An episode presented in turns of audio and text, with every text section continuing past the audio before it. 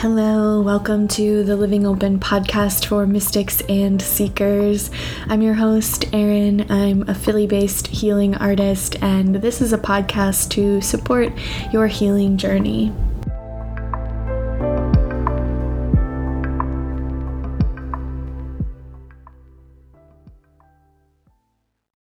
Hello, welcome back to another episode of the Living Open Podcast. Today's episode is on creating a deep well of safety and resource and money healing with Luna Dietrich. I had Luna on the podcast several years ago when their work was not yet also about supporting witches around business and money. So it was really cool to have them back on for this conversation where we get to talk more about, not that this work they're doing is necessarily newer, but it's newer than like 4 years ago when I originally interviewed them. So we got to talk more about that direction of their work. And it was really cool. Money healing feels really present for me right now, so I hope it feels supportive for you too. And I think the thing I just really appreciate about Luna's work, or one of many things I appreciate about Luna's work, is it involves the body, and it's not about healing our relationships with money outside of systems of oppression or in like a weird bypassy way where we pretend money is just money and is not impacted by privilege or oppression, but is about healing with money within those systems and as we're part of them, while also trying to bring about the destruction of those systems of oppression. So a little bit about Luna. Luna uses she, they pronouns. She helps feminist witches and exhausted activists disrupt pleasure, oppression, and root into fierce self-love, all while fighting for more. In this episode, we talk about how Luna has changed and evolved over the past couple of years and over pandemic time, not getting addicted to heightened, unsustainable energy, figuring out what is sustainable and enough for you, expanding capacity in a more titrated way, learning to base everything in pleasure and safety, creating a deep well of safety and resource, how changing relationships with money has changed their relationship with safety, understanding how we really want to feel and how to bring that into our everyday, fluid relationships with money, healing relationship with money, working with the archetype of money, separating anger at systems of oppression from anger at money, building somatic capacity for abundance and pleasure, finding safety even when things aren't totally harmonious, taking shame out of the equation when it comes to our feelings, fierce self-love, and what has really impacted her from being raised Catholic. We also do a bit of behind-the-scenes processing around our conversation that you didn't get to hear because it was not recorded. Because as you can tell, as you listen to this, it does get kind of intense at moments. I think money is super triggering, and Luna kind of guides me / us listening through a little exercise. So I just also want to offer, like, take care. And also you can just listen to that exercise and do it later if you want, or not do it at all if it's not feeling good for you to participate in the moment. Everything is, you know, an opt-in, and feel free to not participate or take breaks whenever, however you need. Engage with this episode however feels good to you. Before we get into our conversation, I want to share that the Religious Trauma Meditation Album is available.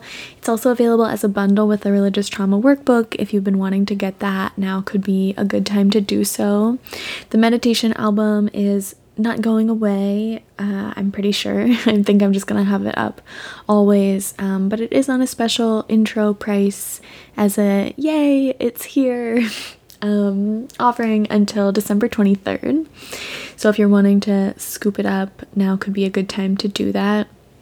It's a collection of 17 meditations that are meant to offer support around some of the impacts of dogmatic religion, mainly forms of Christianity, that I've seen in myself and in others I've supported over the past couple of years through breathwork, through the Holy Reclamation Circle and support group, and through the workbook, like shame and feeling alone, uncertainty, grief, feeling unworthy and like we're inherently bad, not trusting ourselves, existing as fragmented versions of ourselves rather than our authentic whole selves, being disconnected from pleasure and aliveness, not knowing how to process big feelings, feeling disconnected from our bodies, feeling unsafe in our bodies, and more. So I hope you'll check it out. The link is in the description if you feel like that would support you and like you're wanting to do some healing around some of those things and touch some of those soft, tender places with a little bit of guided support.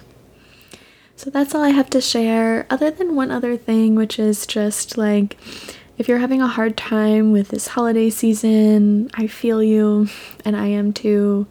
I think it can be especially hard when it's supposed to be such a happy, in quotes, time of year, and many of us, for wide varieties of reasons, don't always feel that, and that can feel lonely, and that can bring up grief and all kinds of feelings. So I also just want to offer an honor that if you're feeling that way, I'm sending you love. I'm feeling that way too, and hopefully we get through it together. Hopefully you have some spaciousness to draw in the support that you need during this time and always. So I always like to start the show by asking about your journey to getting to where you are. And since you've been on the show before, we've kind of had that whole conversation. So I thought maybe we could start by talking a little bit about how you've changed and evolved over the past couple years since I last talked to you and over pandemic time. Woof. I love that question, because I do feel like most podcasts ask about more of my becoming journey. So, yeah. Well, since we last talked, so much has changed. A really big thing that's very top of mind is that last time we talked, I was still in dating while polyamorous, and now I'm not polyamorous, and or at least that's not my like current relationship structure or for the foreseeable future. And my business has also become much more stabilized.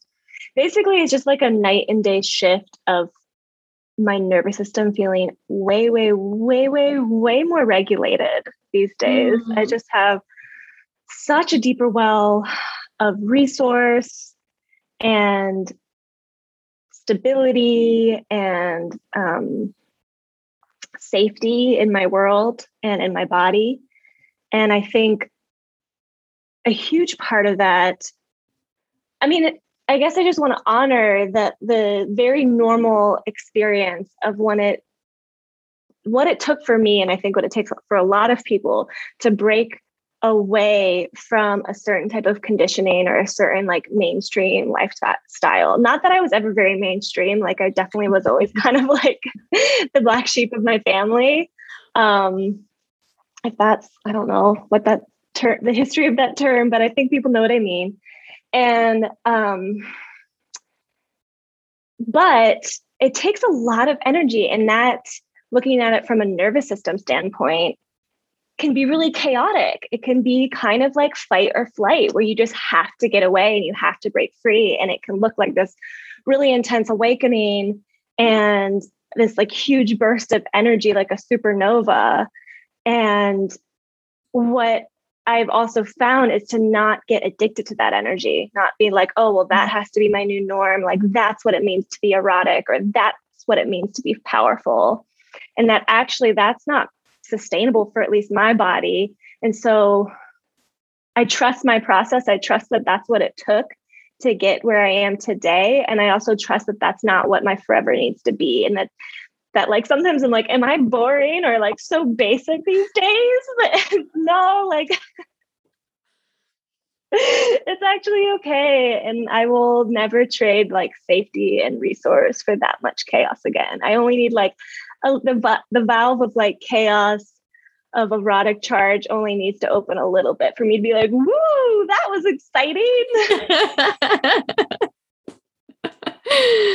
Oh, I'm so curious to talk about this more with you. I'm like, I think I'm in a place where I'm asking these kinds of questions of like, what is sustainable and what is enough? So is there Anything else that you feel like sharing about sort of your learning and unlearning around those ideas and figuring out what is sustainable and enough for you and feels good? Yeah, well, I mean, I first think it's so important to just honor that our bodies have limits and that while our hearts and minds may want to devour the whole world or to like love the whole world so fiercely, our like I'm carnate. I'm like in a body, if that's the right word for it. But yeah, my body has limits, and that is beautiful. And accepting that, like, I'm not trying to ascend out of this body. I'm trying to be in it with its gorgeous limits, with its limited capacity, and actually getting off on that rather than trying to, constantly push up against them, but rather expand my capacity in a more titrated way, right? Like, how can I feel that aliveness and feel that sense of growth while also grounding in safety regularly? And I see so many people, and I see the past version of myself not having this like strong foundation of safety. And so it was just kind of like this up and down of like super expansion and then super contraction. Whereas when I have more of a well of resource of safety, then like I'm still like continuing to expand, but at a rate that the limits of my body can allow, whether that be polyamory or business. So for like a concrete example would be in business, I used to do these really, really big pushes and have this really big launch. And I would totally blow my body out of capacity and then be exhausted by it and then need to like not sell anything for months. And I would just live off of whatever I made from that launch, which is a way to do it. And it was just this like cycle of I wouldn't even feel like I had the capacity to launch again until I was in a state of urgency because my money was running out. And so learning to be able to base everything in pleasure and everything in safety and have this safety net and actually learn how to sell more continuously and actually make more money that way, but rather these like not putting all of my eggs in one basket and going for this thing. And then a part of that is repurposing stuff, right? So, you know, selling the same thing over again, rather than just following that creative, erotic, chaotic urge of like, I need to redo everything. I must like make it all new because I'm a new person, but rather like, how can I stay with the foundation and then like honor that muse, honor that creativity by like sprinkling in some new stuff, but not like making it so much harder for me and having to create everything over again and then just burning out from it again, right? Like it's supernova, like, okay, I did it. Cause like the first time you create anything, it's so exciting, but it's also so much work. So how can I have that sustainable, like doing the same thing over and over again? How can I make it more exciting? Or how can I find excitement and charge in other areas of my life? Like making money and running my business doesn't have to be the thing that's like the most exciting all the time. Yeah, that cycle is so relatable. I thought it might be for some people. So I'm like, I feel like I want to say this. I'm like, my body is stiff hearing you say that. I'm like, I relate. Yeah, it doesn't have to be that way, but it's so normal. It's so, so normal. And I think that's why it's so important that we keep talking about it. Yeah. And okay, I'm like 2 questions for you. The first one is when you talked about like having this deep well of safety and resource, I'm like, say more. How did you do that? What is like? And yeah, okay, maybe we can just start there and then I'll ask you my other question. I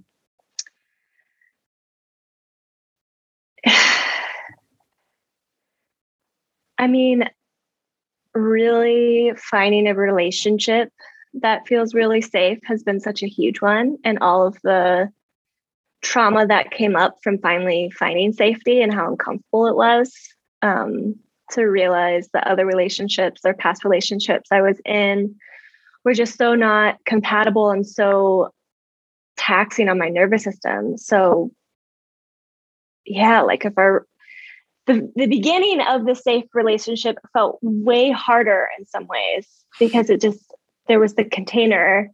And so just like when an animal finally feels safe and so they start shaking it off, it's such a similar thing in my body of, okay, I'm finally in this safe relationship. And so all the trauma started shaking out metaphorically and literally.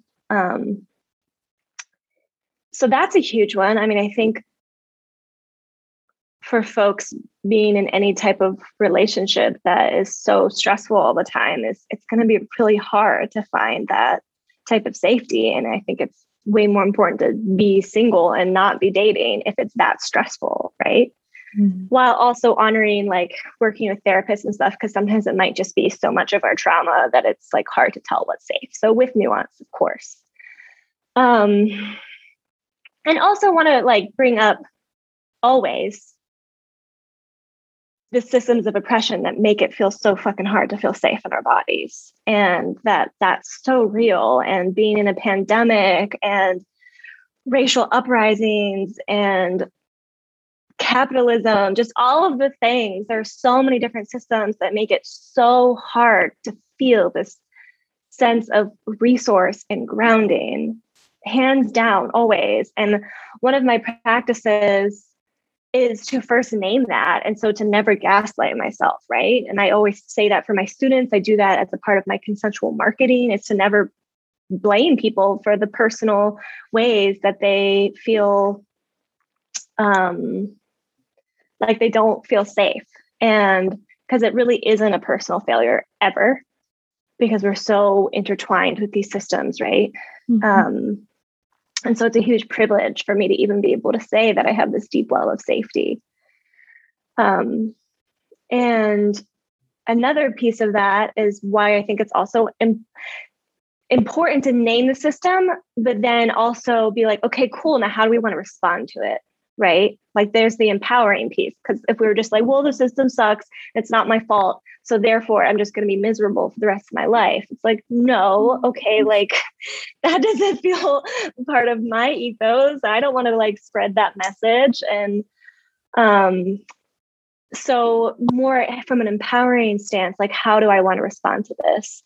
And one thing that I learned from teaching about sexuality and sexual empowerment for so long was like, money is so intertwined with this. Like if we don't have money, then it's hard to get out of these relationships, or it's hard to like feel freedom in these systems. And I know with a lot of like leftist communities, it can be so like, money's the problem.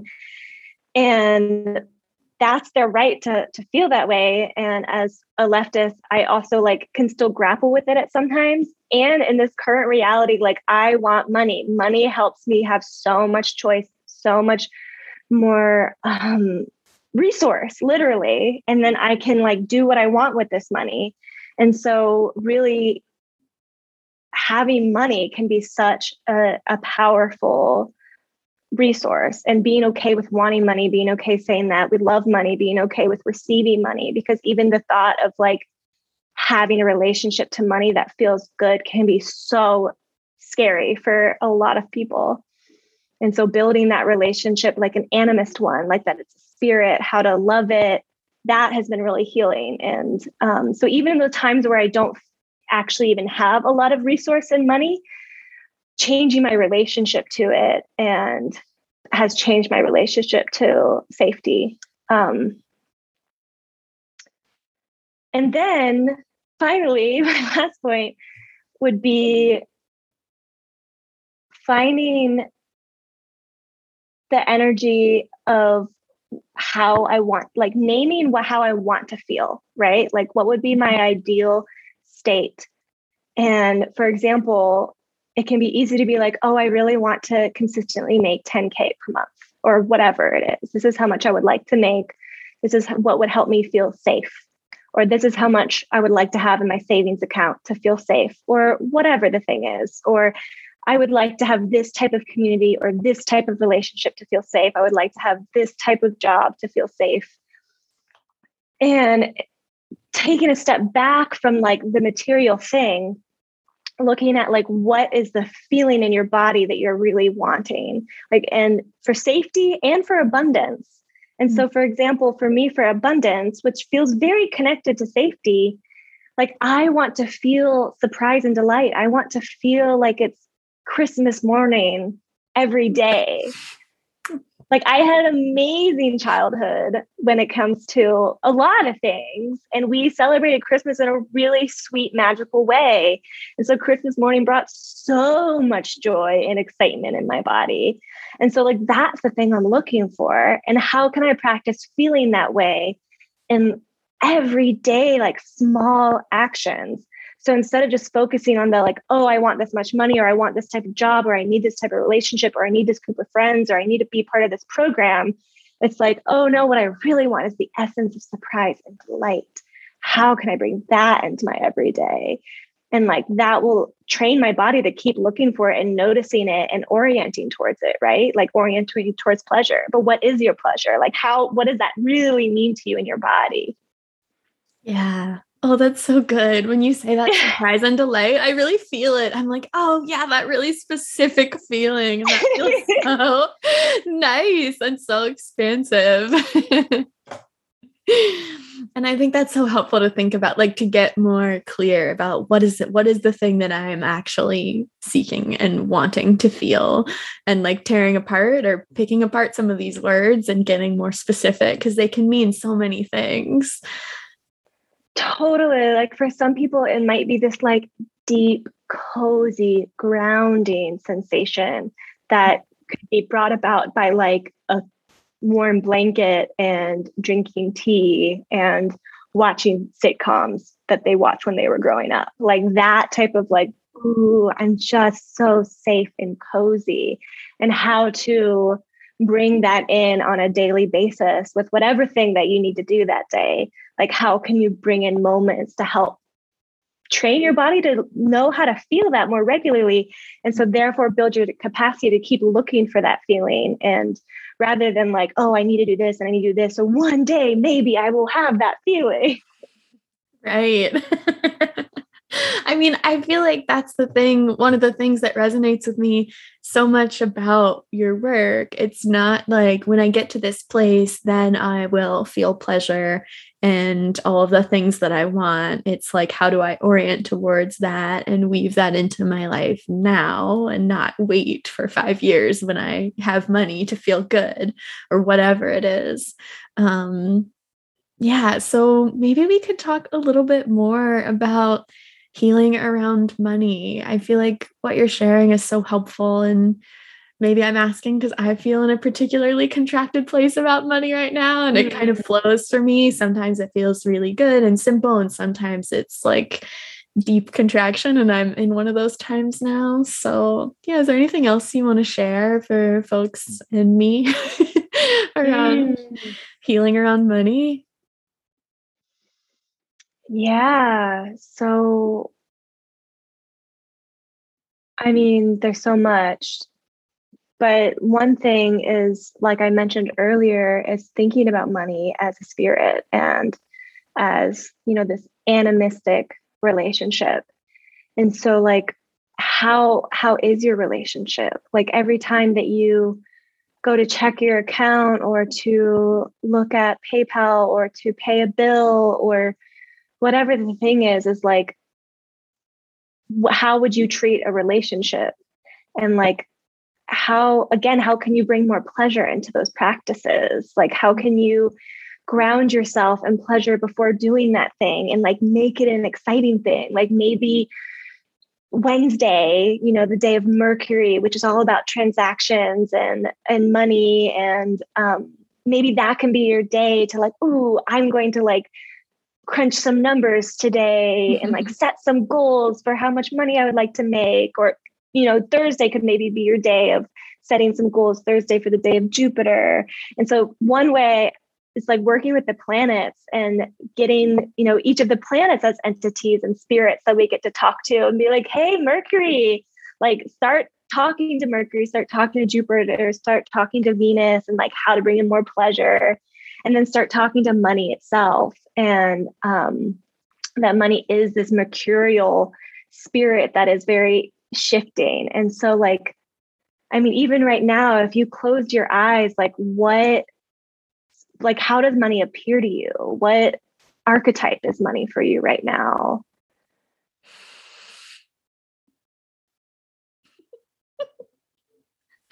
I immediately saw a monkey. I don't know why. It was just sitting there kind of hunched, like, what's up? That's so funny. Huh. Yeah. And then like, does the archetype have, like, is there anything that the monkey wants to say to you? And is there anything that you want to say to the monkey?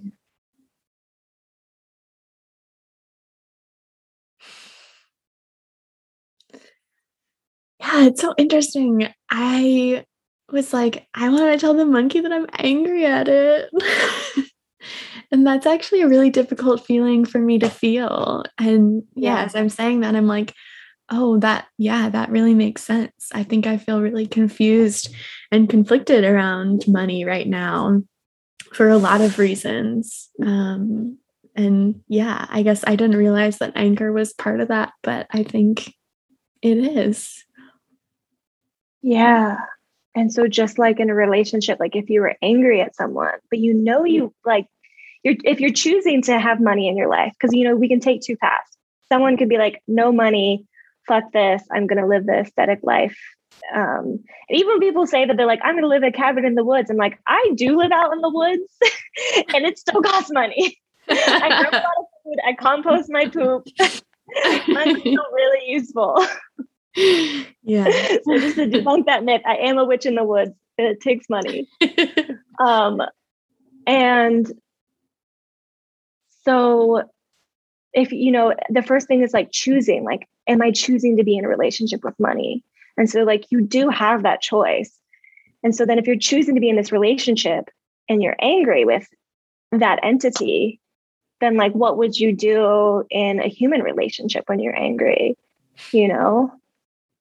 Yeah, I would have a whole conversation about unmet needs and feelings and boundaries and what's not feeling reciprocal or whatever it is. And I would take it to our couples therapist.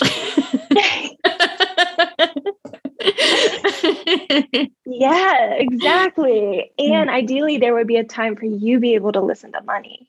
Right. Mm-hmm.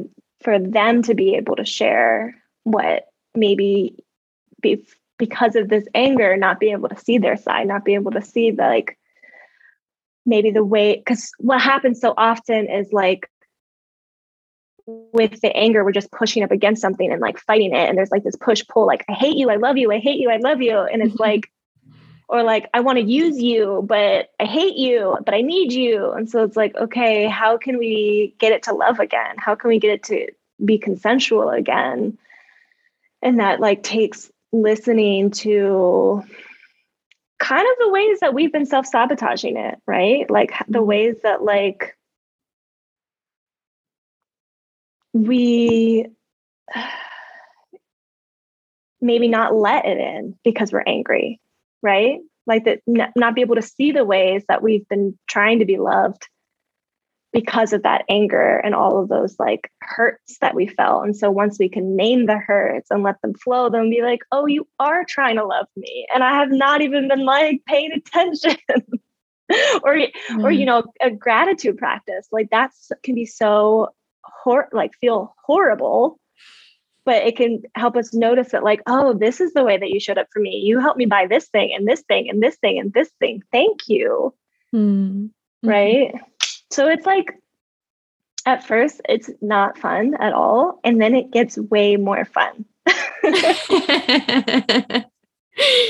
Yeah. I think part of what comes up for me around that is like, it's probably actually anger at systems of oppression that I'm turning into anger about money. And sometimes that feels really hard to hold, like justice and money and pleasure all at the same time. And like who gets to have money. And yeah, it feels I think, confusing, sometimes more so than others. That is so real. Yeah, thanks for saying that. I forgot that was such a key element for me in my healing journey, was separating those two. Mm. That like they really are separate, and like often the discourse is that they are the same. And capitalism is not the same as money. And like capitalism is exploiting people's labor and like making money off of their work, you know, but just money itself is just an exchange in energy. And it's just like an amplifier. It helps us be amplified in whatever we are. Yeah. And there is a lot of like shadow work to do about feeling like we're allowed to hold that, because it does give us more power. So like trusting a lot of it is self-trust work. Like I trust myself with power.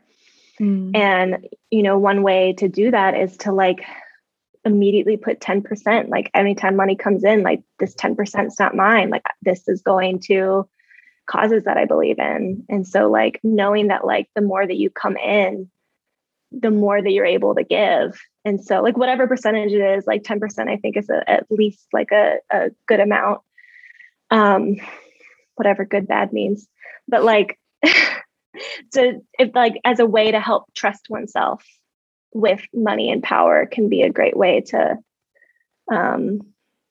do that practice. With the exception that if someone's in a lot of debt, then I think it's actually really powerful to just pay off debt, because that's a way of like money continuously being taken from us, like higher percentages. Like if there's high interest rates, then it's like, yeah, take care of yourself. And yeah, like trusting that process of like, oh, I can hold this and I can do good things with it. Yeah. That feels a little bit like something that you mentioned before we got on video today about like building somatic capacity for abundance and for pleasure. And I'm wondering if there's anything else you want to share about that. Yeah. What do I want to share about that? Maybe a clarifying question would be helpful. Like if you have, I feel like, mm-hmm. Well, I think what's coming up for me right now is I'm like, oh crap, did I like get too intense? Like, are you okay right now? Because we just like went deep with money and like your anger and like systems of oppression, and that's like really big stuff. And so I'm curious like how you are doing right now, and if there's anything you need to help like build safety and connection. Thank you for asking. Yeah, how do I feel right now? I think I feel a little bit of like anxious, tingly energy in like my chest and my fingers a little bit. And that's, probably coming from that whole experience. So I think I'm, putting my feet back in my slippers and putting them on the floor. Feels nice.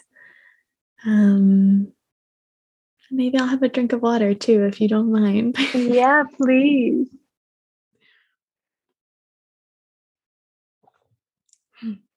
Yeah, I think in my question, what I'm thinking about is an example might be helpful in my relationship. So I've noticed as like my partner and I have been together for longer and longer, I'm getting less triggered by some of the attachment trauma that has come up for me in our relationship, because I feel like I'm building this somatic memory of like, oh, this thing happens or we have conflict and then we work it out and we don't break up, because all my attachment trauma is rooting back to like, they're going to leave me. So I'm like building this memory of these different things that happen, like ruptures in connection happen, different things happen that feels scary and triggering, but we don't break up and we still love each other and everything is actually ultimately okay.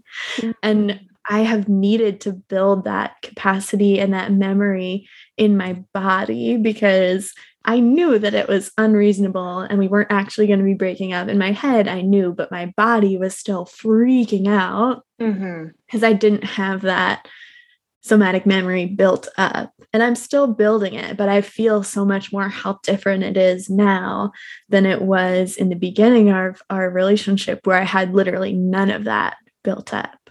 Mm-hmm. So I think I'm thinking about that in that context, and how I feel like so much of the work around so many things like abundance and like pleasure and boundaries and stuff is like getting our bodies on board and building that capacity in our bodies to be on the same page as like our dream, or like what we think that it is in our mind. Does that make sense? 100%. Yes. Yeah. Yes. I think some of the ways, or I know some of the ways to do that. I really like to do it both from bottom up and top down approaches, like body-based practices and mindset stuff. And so like the mindset side of things would be gratitude practices on a regular basis and celebrating things on a regular basis. Like these are things that I do almost every single day. And then on a body-based thing is like really, really reminding ourselves that pleasure is not a reward, and that we get to have pleasure first. And that, like to do a scary thing. And if for our bodies, a scary thing could be being in a relationship, that like we're allowed to, you know, watch that show on Netflix or listen to that audiobook from our childhood, or ask for reassurance in our relationships, you know, to get that celebration, to get that affirmation. And then to like actually take 20 seconds to feel that appreciation in our bodies, right?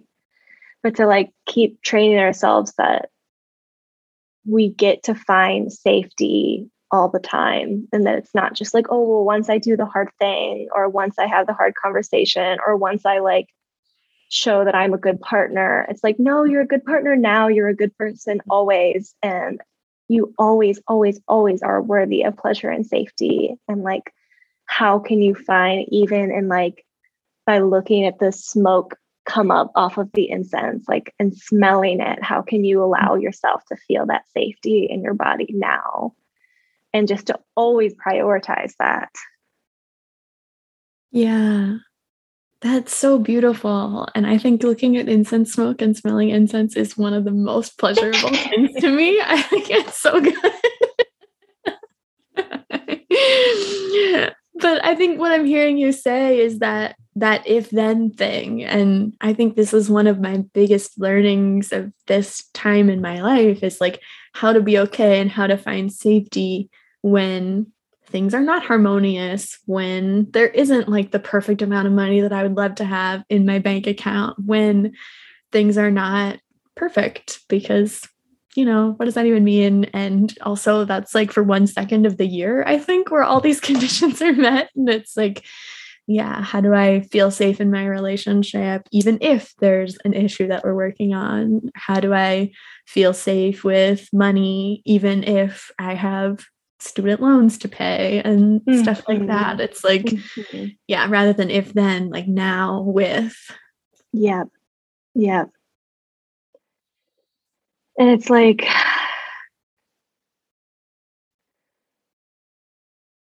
for example, you know, maybe you're needing money and you want to sell something, or you're, you know, came up with this, you have a new realization in your relationship where you like want to talk about a boundary, or just like a thing that was hard. And, you know, you feel that urgency in your body. I'm sure everyone's familiar with that. Like, oh, there's the urgency of like, I need to have this conversation now, or I need to sell something now. I need to write that post now, or I need to text them now. It's like, that's where it's actually really important to do pleasure first, because that thing is the scary thing that's going on in our lives. And so, and most times urgency, unless like the house is literally burning down or like you see something in the street that needs to be like, what's it called? De-escalated. You know, most of the time things are not actually urgent. Like I see, you know, on social media where there's just like, I need to share this now. Or it's like life or death. And it's like, sometimes it is, but like take that moment of pause to really check in of like, does it need to happen now? And those are the most important moments to pause and watch that show on Netflix first, right? Like to go for a walk and to help our nervous system, to help our own bodies de-escalate a little bit and discharge a little bit of that fear. And then when it's so much easier to make a decision from safety and from some pleasure, like the conversation will go so much better. The sale will go so much better. You know, it makes all the difference in the world. And so that's specifically what I mean about pleasure first. Yeah. And that feels so true. Like to me, that urgency has such a like chaotic, rushed up in the head feeling. Like it does not feel good to me. And when I'm in that space, I don't feel good. And that's like talking about how we want to feel. Like that's not it. That's not actually how I want to feel in my life. But if we just like let capitalism run everything inside of us, then that's how we're going to feel all the time. And I think that you bring, right before you said capitalism, I was like, yes, we need to bring it back to that, because I think it's so important to normalize again that this isn't us. Mm-hmm. Like this is a product of capitalism. This is a product of colonization. This is a product of system of oppression. And so to like never blame ourselves for feeling in this urgent state, like this is not even as humans how we were like, we evolved to be for millions of years. Like we would hardly be in these like stressed out states. Mm-hmm. And so, yeah, to just not take shame out of the equation. Like it's so fucking normal to feel urgent. It's so fucking normal to feel afraid. Like it's never, ever about you. It's never our personal failures, right? It's never that. And it's disrupting these systems of oppression when we ground in pleasure, like to radicalize it and be like, yes, this actually is so important to ground in safety, even if it is only like a 5-minute practice or a half an hour show on Netflix. Like, I just keep saying that because that has been such a powerful practice for me, is like, I had this like rigid rule that I could never watch TV during the day. And that like, I had to always, even if like I was doing something that was a pleasure practice, like television was just off the table. It wasn't like, my pleasure practice had to be more productive than that. And like, really, it's like so helpful when I think that urgency that is not ours, you know, it's like, it's the system that can get us into this black and white thinking that actually spins our wheels. We're like, no. Like I need to get this stuff done or it'll never get done. If I watch that show or if I do that thing first, then I'm quote unquote lazy, which laziness does not exist. Dr. Devin Price wrote an amazing book about it. That then I will, you know, never get the thing done. But really, like, it's that binary intense thinking of like, it has to be now or never. But it often takes us so much more time when we're in that stressed out state, right? Mm-hmm. And so when we can be like, okay, no, I am going to do it. And maybe even tell a friend that you're going to do it. It's like, but I need this grounding practice first. And like letting that happen first and then do the thing. Yeah. That's making me think about, and now I've just forgotten and it's completely left my brain now. Oh, this is it. Okay. It's making me think about how I think I have this like scarcity mindset around energy. Like when you talked about like taking a break for pleasure, or like watching a 30-minute show or something, I think when I feel that I have energy, I'm like, this is going to go away. I must use that for the most productive stuff possible. And I can't take a break until the energy is gone because it might never come back, which it always does come back. It doesn't always come back when I want it to, but it always does come back. And as you're talking, I'm just like, yeah, connecting some of those dots around that. And I do literally have like, that energy is not infinite and permanent. I have limited capacity. My body has limited capacity. But I think actually it's really not helpful when I do that rushing thing rather than like take a break and make it more sustainable and even rather than these like huge spikes of ups and downs in my energy. Because I don't know that that's how I really want to feel. Yeah. And I want to honor that because I think it's so normal too. Like, I just want to, like, that's so relatable. And I think that it, like anything, it gets to have nuance, right? With most things, it gets to have nuance. Like, I also agree that sometimes I'll go through spurts where I just don't feel like doing much of anything. And so maybe I'll have that moment in a day where I'm like, I actually feel like doing this, but I plan to not do it. I plan to rest or whatever. And sometimes I will just like take advantage of that. And so I think it's something that we get to play with and be like, and I definitely go through periods of times where I'm like, okay, I do my special morning ritual. That's tarot and journaling. And then I go to my computer, you know, and then I do my thing. But then sometimes I wake up and I'm just like super inspired to do something that I haven't felt like doing for a while. So I'm like, I'm going to tackle that right now. So I guess I just want to honor that, like, I think that's so great to just kind of let, when we have the burst, to do it. And I'd say the difference is like not bringing in the story of like shoulds, of like, oh, it's never going to happen again. Or, oh, there's such a timeline on it. Or like just knowing that our timing is always perfect, right? Like that's an important reminder. And that like we're exactly where we need to be. Our pace is perfect. And yeah, there is this scarcity attached to it too, because I had this ex-partner who was so obsessed with opportunity. Like he just could not stop talking about like the fruit of opportunity and like the, like, you know, pick it before it goes. And it led him to doing things that he didn't actually want to do, or just like down these rabbit holes of like, well, it was free, or well, it was someone asked, or, well, I wouldn't have, like, if I didn't do it then. And I think there's that urgency again that, you know, also can happen in capitalism of like, well, it's on sale now. And it's like, well, would you want it at full price? Like, would you want it anyways? Yeah. And not that if you want it full price, but like, would you want it anyways? And like, and you now can afford it with the sale, or are you just buying it because it's on sale? And so I think there's that balance of like taking out the shoulds and like the shame and the urgency, right? Yeah.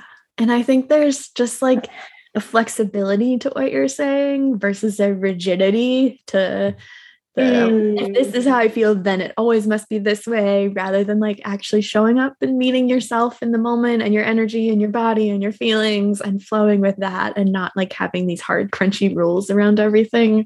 Yeah. That feels way better to me. Oh, I'm so glad. Yeah, I'm just like such a fan of nuance and flexibility, and like containers and structure are important, but like rigidity is really hardly ever actually helpful. Yeah. You bring up shame too, and that makes me want to ask you this, which might be a nice note to end on. About fierce self-love. And I have thoughts for me about what the idea of fierceness and self-love means, but I would love to hear like what that means to you and how that shows up in your life. Something that my therapist helped me with lately, because something we didn't get to is like being raised Catholic. So I'll just like sprinkle that in real quick. But I can't believe I forgot to ask you about that. I was just so into the conversation. It's so good. There's just so much to talk about. Always. Sprinkle it in. So yeah, I was raised Catholic, and I have one of the biggest things that have impacted me from that is guilt. And just like the self-critical talk all the time that can be so sneaky that I don't even notice it. You know, it's just like somehow slipped under the radar. And my therapist said to me a few weeks ago, that's like, okay, if your self-critical radar is really high right now, like how can you make yourself, or like, right. And it's like a, not a pendulum. What is it called when it's not a radar? It's like a gas gauge. It's like a gas gauge. Thank you. Thank you. Like imagine it's a gas gauge. So if like your self-critical gas gauge, maybe you did something that you're not proud of or something. So you're self-critical. You're just like, oh God, I need to punish myself now. Or I need to like do this other thing. I need to beat myself up because I bought something off of Amazon or whatever the thing is. Right. How can you make your self-acceptance meter even higher? Like, how can you, you know, bring in your affirmations even more? How can you like bring in your pleasure practices even more? And to me, that's self-love. That's like, okay, when the times are hard, like, how can you bring in even more? It's like, again, it's just, it's never a reward. It's never like, you don't get to have just affirmations when you did a fucking good job, or like when you made a sale, or when you donated money, or when you showed up for something. You get affirmations all the time because you're human and you make mistakes, and that you're still always, always worthy. So like, how can you amplify those messages all the time, always? And just keep reminding ourselves that again and again and again, that we are so worthy. Like this isn't a competition with ourselves on like doing more, being better. It's like, you are worthy right now, just as you are. You deserve pleasure right now, always, period, forever. Yeah. Always, period, forever.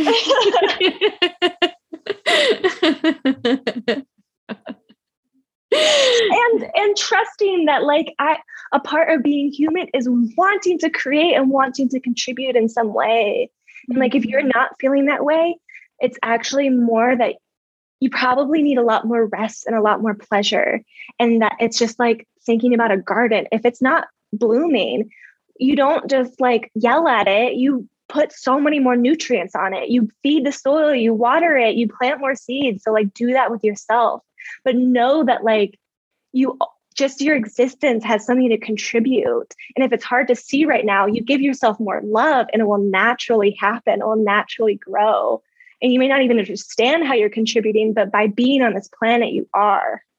Like that, I so firmly believe that.